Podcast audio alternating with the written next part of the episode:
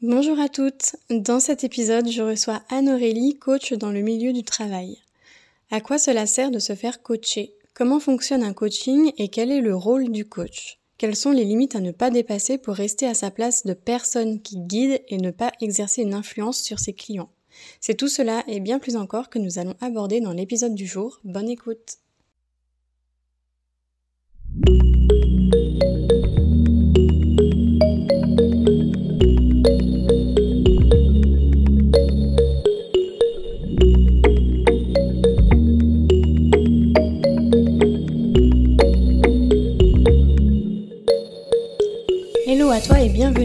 Je suis Mathilde, professeure de yoga, praticienne en médecine ayurvédique, formatrice en ayurveda et yoga dans le Finistère. Je te retrouve ici, seule ou accompagnée, pour te parler de ce qui m'anime et des valeurs que je souhaite te partager, comme le développement personnel et spirituel, le yoga, les médecines naturelles, l'alimentation, les émotions, la gestion du stress ou encore l'écologie, avec des termes simples et accessibles, le tout à mon image, pour un podcast décomplexé et sans prise de tête.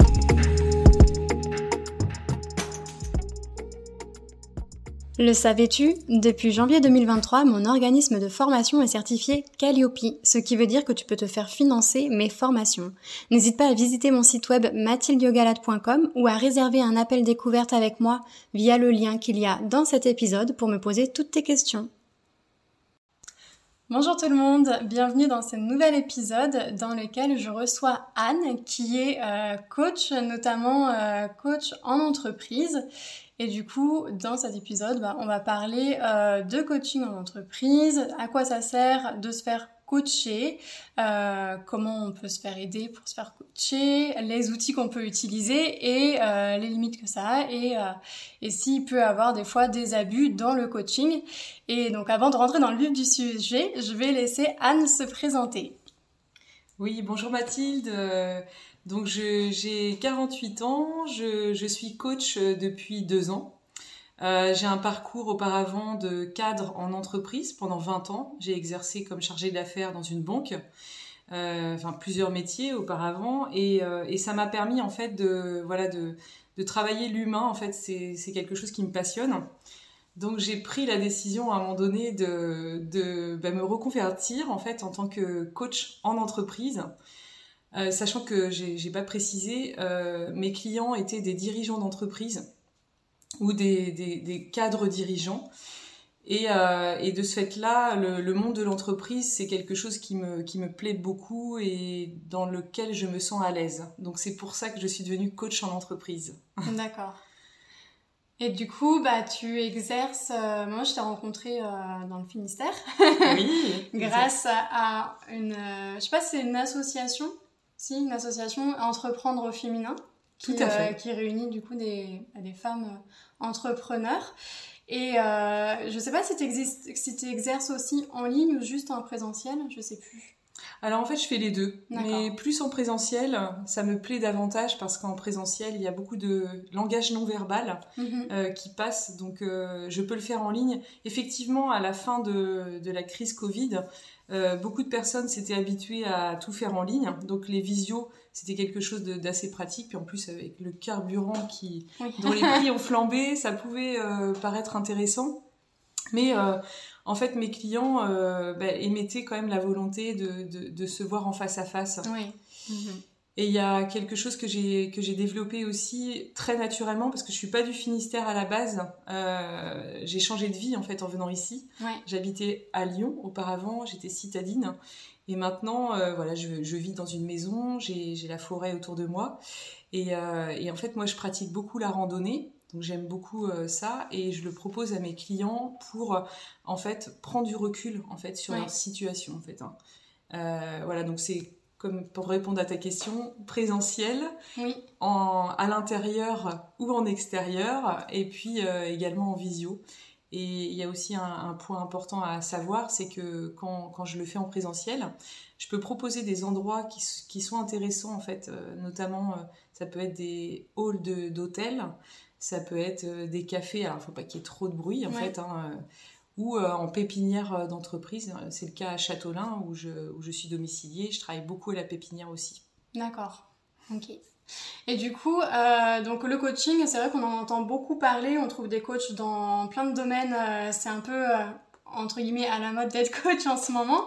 Le coaching en entreprise, c'est ça sert à quoi? C'est pour qui? Est-ce que euh, n'importe quel entrepreneur euh, peut se faire coacher? Est-ce que tu peux nous en dire un petit peu plus là-dessus? Bien sûr, mais je, je, comprends ta remarque. Effectivement, euh, maintenant on voit du, du, coaching pour tout. coaching sportif, coaching pour ranger sa maison, coaching amoureux. J'ai vu ça aussi, les cupidons, voilà, coach. Donc euh, on a du mal un petit peu à s'y retrouver. Alors moi je me suis euh, plus spécialisée dans le coaching professionnel. Euh, il faut savoir que le coaching à la base c'est plus, enfin il y a le coaching sportif, ça c'est très important d'en parler d'ailleurs. Il, a été introduit en France par Aimé Jacquet. en 98 en fait bah, il a fait gagner les Bleus à la Coupe du Monde. Et en fait, le mot coach a vraiment pris de l'importance en France. D'accord. Et auparavant, c'était très anglo-saxon, plutôt américain. Et, euh, et ben, en fait, c'était plutôt des cadres dirigeants euh, qui avaient un coach. Euh, et le coaching permet pour ces gens-là en fait de prendre un recul sur la situation, un recul sur soi, sur bah, comment ça se passe, sur la problématique et comment je peux gérer cette problématique. et pour revenir au coaching professionnel que j'exerce aujourd'hui, c'est vraiment ça, c'est dans le milieu de l'entreprise. Ça peut être aussi en dehors de l'entreprise, je coach aussi des particuliers qui ont besoin, qui souhaitent changer de métier, qui veulent mm. euh, opérer un changement avec peut-être euh, euh, complètement un, enfin, un changement de direction. C'est pas forcément le même métier qu'auparavant. donc voilà, ce sont ces problématiques professionnelles il y a aussi des problématiques de relationnel, euh, d'apprendre à communiquer. Euh, mm. je ne suis pas quelqu'un qui donne des conseils. Un coach ne conseille pas. Ça, je, enfin, je, voulais t'en parler justement, Mathilde. Parce que j'ai vu dans les médias, euh, malheureusement, des détracteurs. On en parlera peut-être à la fin du podcast, mais notamment Julia de Funès, qui est philosophe, qui est la petite fille de Louis de Funès, le, comédien connu qui parle du coaching comme quelque chose de, complètement erroné, qui fait pas du bien. Euh, elle considère en fait que le travail c'est du labeur et qu'on peut pas parler autrement, euh, mm. que c'est de la cosmétique euh, de, de, faire du coaching en entreprise. Mais j'ai lu ces, ces, livres en fait parce que je voulais voir, bien évidemment, alors que j'ai été formée pendant un an. Et en fait, à aucun moment elle mettait en avant que le coach était quelqu'un qui était à l'écoute. Et elle, elle met en en, avant le conseil, en fait. Et on ne conseille pas chaque individu à sa propre solution. Et ça, c'est la clé. Oui.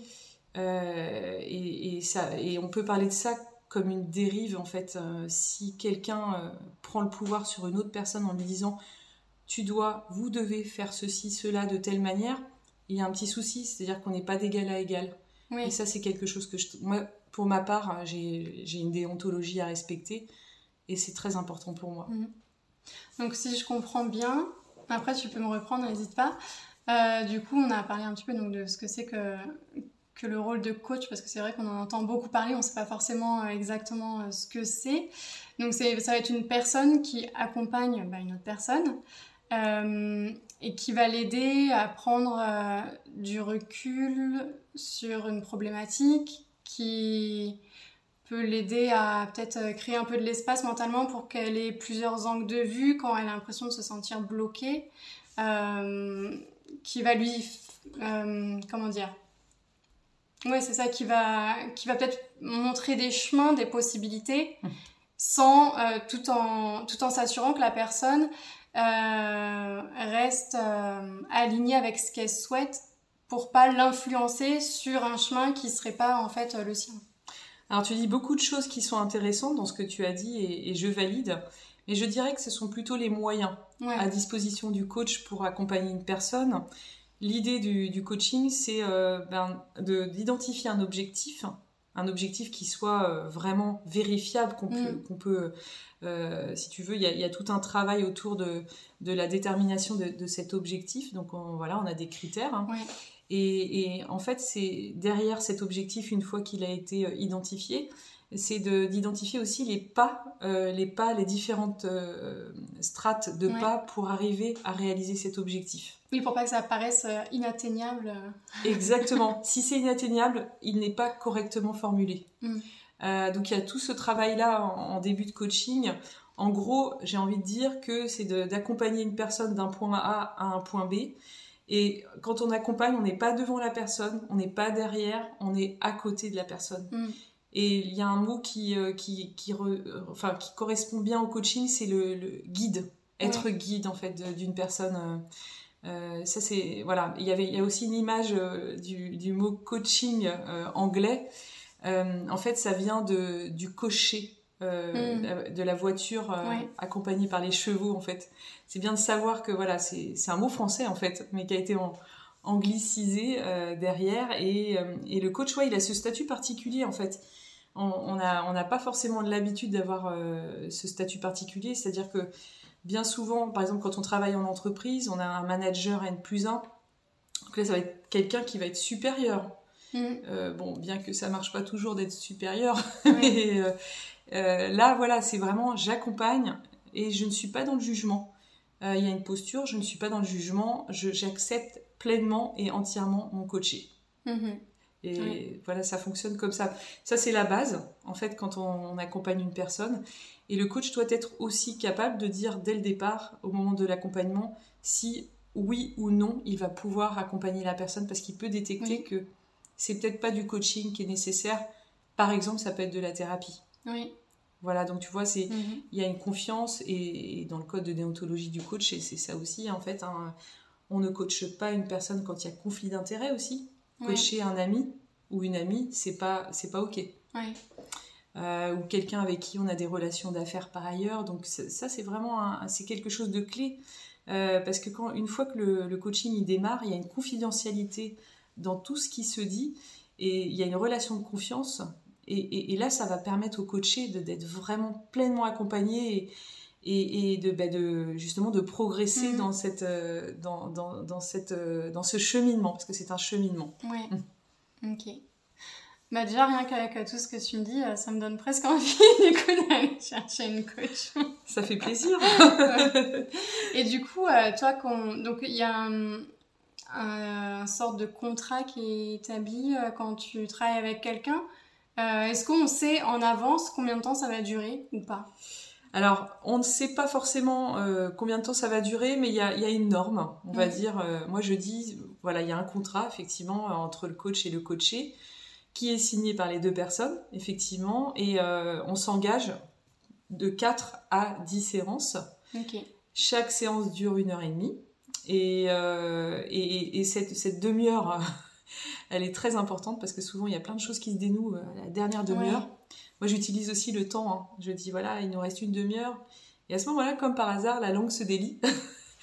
et entre chaque séance, on fait, euh, on laisse espacer trois, de deux à trois semaines. Mm. Et pourquoi deux à trois semaines? C'est parce que, en fait, il y a beaucoup d'inconscients qui travaillent.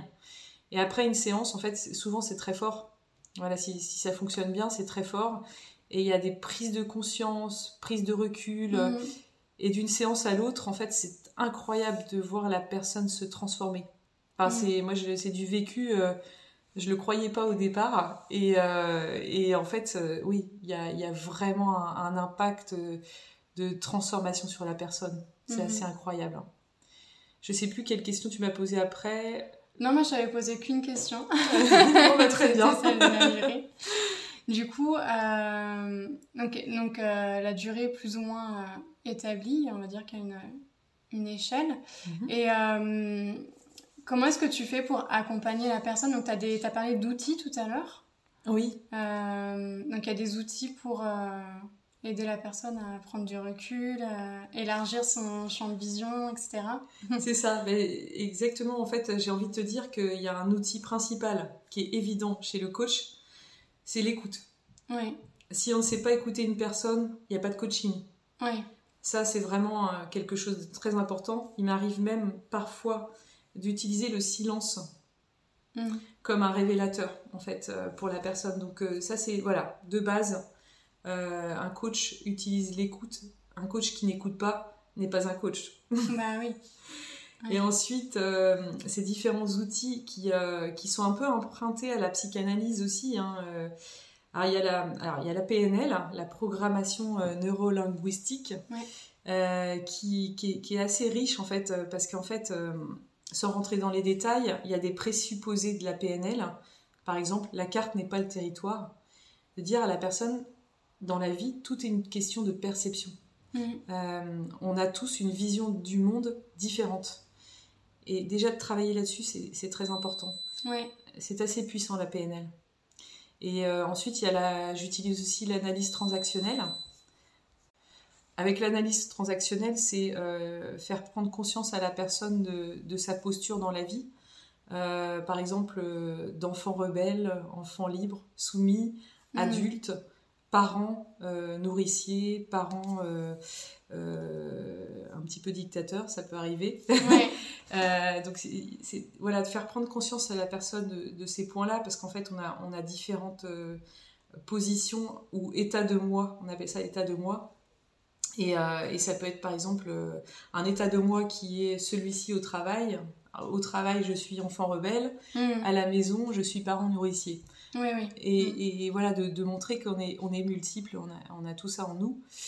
Il y a aussi un outil euh, qui est super, que, je, que j'ai vraiment apprécié, ça s'appelle la ProcessCom.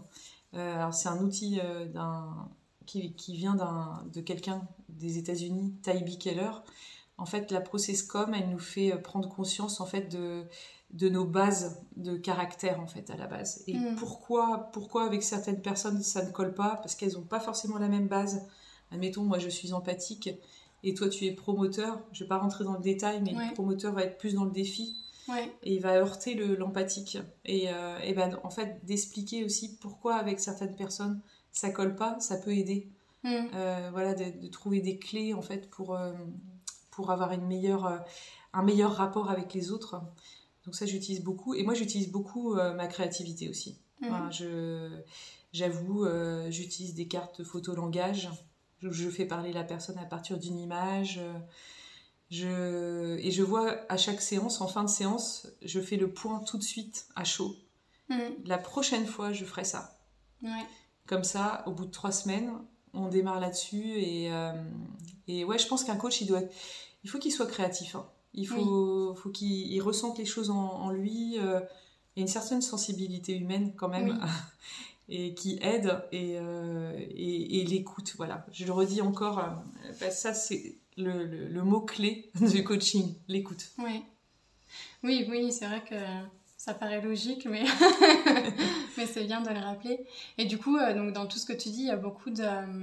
J'ai l'impression de la notion aussi d'amener la personne à, apprendre à se connaître parce que j'imagine que quand on se connaît, quand on sait vraiment ce qu'on veut, parce que des fois on pense qu'on veut quelque chose, mais c'est pas vraiment ce qu'on veut au fond de nous. Quand on sait un petit peu plus comment on fonctionne, ça doit aider euh, Tout à dans, fait. dans notre rôle de, d'entrepreneur. Tout à fait, ça, ça, aide effectivement de mieux se connaître, de prendre conscience de qui on est, euh, de nos capacités, de nos limites, de nos talents Là, je fais travailler souvent des personnes sur. Euh, il y a un exercice sur les talons, c'est qui, est très très euh, très très bienvenu en fait euh, quand, quand, il y a le syndrome de l'imposteur. Oui, on connaît bien. Oui. voilà, donc il y a un exercice qui existe là-dessus, effectivement, et, et, et c'est ça le, but, c'est de, en fait, quand, quand, je fais parler la personne, quand je questionne, en fait, je fais émerger des croyances limitantes. Mm. Parce qu'il y a des croyances qui sont positives, euh, qui peuvent élargir euh, la, vision du monde, mais les croyances limitantes, elles, peuvent empêcher de, mm. passer à l'action. Il y a aussi les freins. Et puis, il y a, ce que j'adore, c'est la, question puissante, en fait. Euh, c'est de, poser une question puissante qui, enfin, qui, va faire un, qui va être un élément déclencheur pour la personne. Il ne faut pas hésiter à faire ça ou, ou, du recadrage tout en douceur. Euh, par rapport à une croyance. Et, ça fonctionne bien parce qu'en fait, on va mettre en avant, on va dire voilà, bah, toi, tu penses que ça, c'est négatif. Mais mhm. euh, vu différemment, finalement, c'est un élément positif euh, pour ton activité entrepreneuriale, par exemple. Et tu n'en avais pas eu conscience jusqu'à maintenant, tu... parce que tu n'as pas de recul sur toi-même, en fait. et en fait, moi, je suis, je suis miroir, en fait. Je suis la miroir de la personne. Et étant donné que je rentre en synchronisation, en fait, la personne petit à petit ne va même plus se rendre compte que je suis une personne étrangère. Euh, voilà, on sera en symbiose, mais c'est un exercice. Moi, je le prends comme voilà, c'est vraiment un exercice euh, où tout le monde sait qu'il y a une symbiose qui s'instaure, en tous les cas. en tout cas, c'est vraiment, euh, vraiment intéressant, parce que je pense que je connaissais le, le coaching, mais d'un point de vue un peu plus loin, on va dire. Euh, et, euh, et, on m'avait déjà pas expliqué à ce point-là euh, tout ce que ça pouvait apporter. Donc, ah. donc je redis, ça donne envie de se faire coacher. N'hésite pas. Et du coup, donc, voilà, tu dis que tu choisissais, enfin, que tu t'assurais que avec la personne à qui tu vas faire le travail, ça va, on va dire, matcher faut que la personne elle le sente, faut que toi aussi tu sentes la personne, euh, vice versa, c'est réciproque. Euh, ça peut être euh, des personnes qui ont des grosses entreprises, des personnes qui débutent. Est-ce que c'est forcément des, entrepreneurs d'ailleurs ou ça peut être des non, ça peut être des salariés qui veulent se reconvertir. Tu, l'as dit tout à l'heure. Et quand est-ce qu'on sait que on arrive à la fin de son coaching du coup? Alors bonne question. effectivement, on arrive. Enfin, c'est quelque chose, c'est du feeling hein, qui est mm. ressenti. Moi, je m'interdis d'aller au-delà de 10 séances. Mon but, c'est que la personne soit autonome. Oui. Il n'y a, pas, a pas de dépendance. Euh, voilà. Sinon, c'est un gourou, le coach. Ouais. Ça, c'est très important de le dire. Euh, donc, en fait, moi, mon but, c'est l'autonomie de la personne. Donc, quand on arrive euh, à 10 séances, il faut se poser la question, peut-être qu'on est un petit peu en train de patauger. ça peut être ça. Mm. Mais bien souvent, en fait, ce qui se passe autour de la 9e, 10e séance, euh, c'est que euh, l'objectif a bien été déterminé. On en est sur les, on est sur les étapes, les pas à franchir, et c'est concret quoi. Ça devient concret, euh, voilà, pour que la personne prenne son autonomie. Mm. Et il y a des choses qui se sont débloquées. Le coaché s'en rend compte en fait. Il, il, s'en rend compte. Et le coach doit vraiment faire attention à ne pas justement à, ce que ça dure pas trop longtemps. Et d'ailleurs, je donne une, petite anecdote comme ça. Je suis supervisée Mhm. Donc, euh, je fais régulièrement des, séances euh, collectives avec un coach qui a plus de 20 ans d'expérience. Et ça me permet justement de poser sur la table euh, bah, ce qui se passe avec mon coaché. Et, et, puis demander aux autres en fait de, bah, de, voir un petit peu enfin, ma problématique, comment la gérer autrement, etc. Et il y, y, avait une personne que j'ai coachée, ça, ça, prenait un petit peu trop de temps et, et ben, on me l'a dit euh, clairement, on m'a dit là, tu es en train de te faire balader. Donc, euh, et c'était pas volontaire de sa part, euh, c'est que ça se passait, se passait bien, c'était plutôt du, plaisir de discuter ensemble, mais en fait on n'était plus aussi efficace. Donc ben, avec le coaché, en fait, on s'est mis d'accord et, on a terminé peu de temps après, en mhm. fait, pour vraiment coller au contrat, en fait. Hein. Oui, oui. Voilà, c'est comme ça que ça doit se passer. C'est toujours se dire, euh, on arrive à la fin, euh, concrètement on en est où, et, si, si euh, ça doit s'éterniser, c'est qu'il y a peut-être un petit souci. Hmm. c'est peut-être que la personne elle a peur de passer à l'action, ou qu'il y a un peu de procrastination, ça peut être des choses comme ça. Ça peut être, ouais, ça peut être comme ça, voilà, tout à fait, parce que en fait, il y a obligatoirement un passage à l'action quand on se fait coacher. Hmm. Sinon, il y a souci de procrastination. Oui. Ouais, ok. Et du coup, euh, euh, donc on a vu un petit peu tout ce que ça pouvait apporter, comment est-ce que euh, tu, tu, travaillais, t'accompagnais. c'est quoi les, les, limites du coaching? Les limites du coaching, je dirais qu'il faut avoir conscience que le coach ne trouve pas les solutions. Oui. Ça, c'est la, la, personne trouve ses propres solutions on utilise une méthodologie en fait euh, qui, est, efficace, qui, a été utilisée euh, depuis, euh, depuis plus de 20 ans. Mais voilà, il faut savoir que le, coaché doit s'engager dans, dans sa démarche. Il investit sur lui-même, comme quand par exemple une personne fait une thérapie. je ne sais pas si tu as déjà entendu parler de ça, Mathilde, mais on paye le psychologue et c'est la moitié de la thérapie.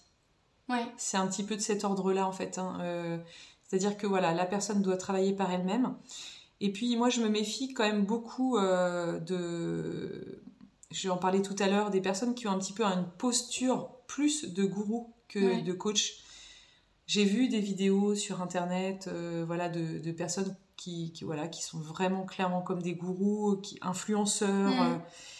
et ça, voilà, c'est la, la limite. Ça n'est pas du coaching. Ça n'est pas mm. du coaching on a un, code de déontologie. Heureusement, c'est une profession euh, voilà, qui. Il euh, faut bien vérifier que le, coach euh, est certifié. Oui, c'est ça. Parce que j'ai l'impression qu'on peut se dire coach comme ça si on a envie. Oui, il y a des dérives. Il y a eu mm. des dérives, effectivement. Après, c'est ça, c'est de, bah, d'avoir le réflexe de demander la certification. Si on est affilié à l'EMCC, l'ICS. Donc c'est vraiment vérifier ces points-là et euh, que la personne se fasse superviser. Ça, c'est très important. Mm. Et également, un, point euh, que j'ai pas cité tout à l'heure, mais un coach est en constante formation. Euh, on ne peut pas s'asseoir en disant qu'on connaît tout de, tout. On mm. apprend beaucoup en coachant. Je pense que dans, voilà, dans 15 ans, j'aurai un meilleur niveau. Je l'espère en tout cas qu'aujourd'hui. Et, il faut rester humble, en fait, euh, beaucoup d'humilité euh, à garder dans ce métier et de respect de la personne. C'est vraiment important. Mmh. c'est vrai, je pense que c'est important de le dire parce que, bah, comme on en parlait, euh, on voit beaucoup, beaucoup de coachs, que ce soit des coachs individuels ou des coachs des fois en groupe. Et c'est vrai que si on, on, veut se faire coacher parce qu'on se sent un peu perdu, parce qu'on n'a pas confiance en soi, on peut, on peut se dire que potentiellement la personne elle est plus influençable et euh, du coup faut faire attention. Euh. Voilà, c'est quelqu'un qui est un petit peu euh, entre guillemets fragile. Oui, tout à fait, bien sûr, tout à fait. Et c'est pour ça que je te disais tout à l'heure, un bon coach, s'il perçoit justement chez la personne bah, des difficultés d'ordre psychologique, mmh. ce qui peut arriver à tout le monde dans la vie en fait, hein, il, peut, il y a des, périodes qui peuvent être plus compliquées, bah, c'est d'avoir l'humilité de dire je, il me semble, j'ai le sentiment que vous auriez besoin d'un accompagnement auprès d'un psychologue. Et euh, d'avoir cette humilité, voilà, parce qu'en fait, euh, ben, on veut le bien et euh, on accepte pleinement et entièrement la, personne, quitte à lui, à, lui enjoindre de, bah, de, de, se faire aider, en fait. Hein, et, c'est pareil, si le coaching peut remuer, si faut, mm. faut pas se là-dessus, faut le savoir, ça peut remuer. Et moi, je propose toujours d'interrompre si nécessaire. Voilà, on peut, on peut interrompre, reprendre par la suite quand on se sent plus prêt. Mais, voilà, ces points-là sont importants. ouais. Oui, puis de toute façon, même si euh, à ce moment-là, on a besoin de se faire suivre euh, psychologiquement, ça ne veut pas dire que le coaching, c'est incompatible et que ça se fera pas. Exactement. Ça, on peut faire les deux en même temps. Mm. Ouais, ça, me, ça me rassure voilà, de savoir qu'une personne qui en a besoin euh, va suivre, euh, enfin sera en séance de thérapie à côté. Voilà, mais je, fais très attention à ça. Voilà. Et c'est dans le code de déontologie, j'ai rien inventé. C'est vraiment quelque chose que j'ai appris dans ma formation, qui a duré plusieurs mois, avec euh, une personne très sérieuse, en fait. Mm. Voilà, c'était une école de coaching très, très sérieuse. Et, voilà, je donnerais le conseil de faire attention à la personne euh, à, qui vous avez affaire, de bien vérifier qu'elle est certifiée, bien vérifier mm. qu'elle est formée en permanence, supervisée. Ça, c'est vraiment nécessaire parce que la supervision, c'est vraiment un très bel outil. Voilà, je sais que les, professions médicales l'utilisent aussi, la supervision, pour, euh, pour prendre du recul puis pouvoir échanger avec des pairs. Donc, euh, et je fais aussi de la co-vision d'ailleurs. J'échange avec un groupe de coachs aussi. D'accord. Ouais. Et c'est, euh, bah, ça permet en plus de, de, garder les pieds sur terre, de pas être dans sa bulle. Oui, c'est ça. Mm. donc, euh, donc voilà comment ça se passe. ok. Bah, du coup, euh, c'est super intéressant. Je sais pas si tu as envie de partager d'autres choses ou pas. comme ça, je, bah, j'ai, envie de vous dire, voilà, ceux qui écouteront le podcast de Mathilde, que, euh, que c'est intéressant voilà, de, de s'intéresser à ce type de profession. Euh, parfois, on se sent un petit peu isolé dans des problématiques. Euh, on a, les proches vont être une aide, mais vont être plutôt conseils. Et ils vont pas forcément être objectifs. Parce qu'ils vont projeter sur toi leur peur, leur doute. tu as tout compris. C'est exactement ça. Exactement. Et c'est une relation privilégiée là. Mm. C'est-à-dire que comme on n'est pas jugé, on sait qu'on n'est pas jugé, euh, ça va être une. Voilà, la, la personne écoute mais va pas donner son avis. Et que voilà, on sait très bien que avec les proches, c'est toujours un peu, c'est toujours biaisé. Il y a des biais cognitifs qui sont là, donc euh, bah c'est une très belle manière en fait d'avancer euh, et de se rebooster en fait, parce qu'on fait appel à, à des outils euh, de, l'inconscient, notamment des ancrages de ressources que j'ai. Ça c'est un outil que j'utilise quand quelqu'un a une problématique qui est récurrente. Et on, peut amener la personne en semi-conscience à, à réaliser que son, son souci vient de très loin. et dans ces cas-là, il peut y avoir en fait une prise de conscience très forte. Ouais. Mm. Donc voilà ce que j'avais envie de partager euh, aujourd'hui avec toi. Ok. Bah, merci beaucoup. Puis de toute façon, comme je fais euh, à chaque fois que j'ai euh, une invitée, dans la description de, de ce podcast-là, je vais mettre tes coordonnées. Comme ça, voilà, s'il y a des personnes qui veulent en savoir plus ou qui sont intéressées à te joindre, euh, ils auront euh, ton contact. Et euh, puis bah, merci beaucoup pour cet échange que j'ai trouvé vraiment très riche. Merci Mathilde. Merci à tout le monde, au revoir.